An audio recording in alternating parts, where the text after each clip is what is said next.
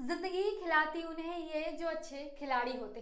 नमस्कार, मैं पूजा लेकर रही कुछ नया, कुछ खास। दोस्तों, वैसे तो जीवन में हर किसी की अपने अपने दुख अपने अपने दर्द अपनी अपनी मुसीबतों का सामना कर वो आगे बढ़ता है। लेकिन इनमें भी बहुत सारी चीज़ों का अंतर होता है। फ़र्क महज इतना होता है, किसी के जीवन में ज़्यादा, किसी के जीवन में कर संघर्ष होता है। लेकिन आज के समय जब हर इंसान को यही लगता है कि उसके जीवन में सारी परेशानियाँ हैं, वही सारी समस्याओं का सामना कर रहा है, ऐसे समय में गीता के उन विचारों का स्मरण करना ज़रूरी हो जाता है, जो हमें ऊर्जा दे जाते हैं आज से अब बेहतर कर जाने की, जो हमें हर तकलीफ़ को सहकर बेहतर बनने की एक उम्मीद दे जाते हैं। उन्हीं में से एक विचार जो हमारे जीवन में बहुत काम आता है कि दुनिया में ज़िंदगी उन्हीं को खिलाती है जो अच्छे खिलाड़ी होते जीवन में सुख और दुख आना जाना लगा रहता है। आज सुख है तो कल दुख आएगा। दोनों का आना लगा रहेगा। लेकिन फ़र्क इतना होता है कि दुख आता है तो हमें लगता है कि जीवन हमारा कितना ज़्यादा दुखी है।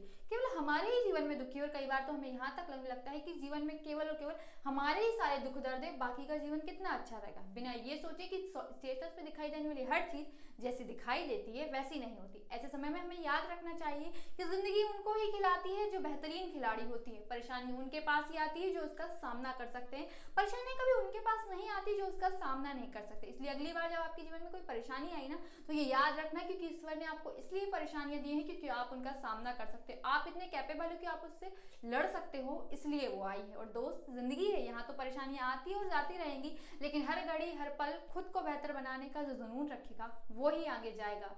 ये याद रखना।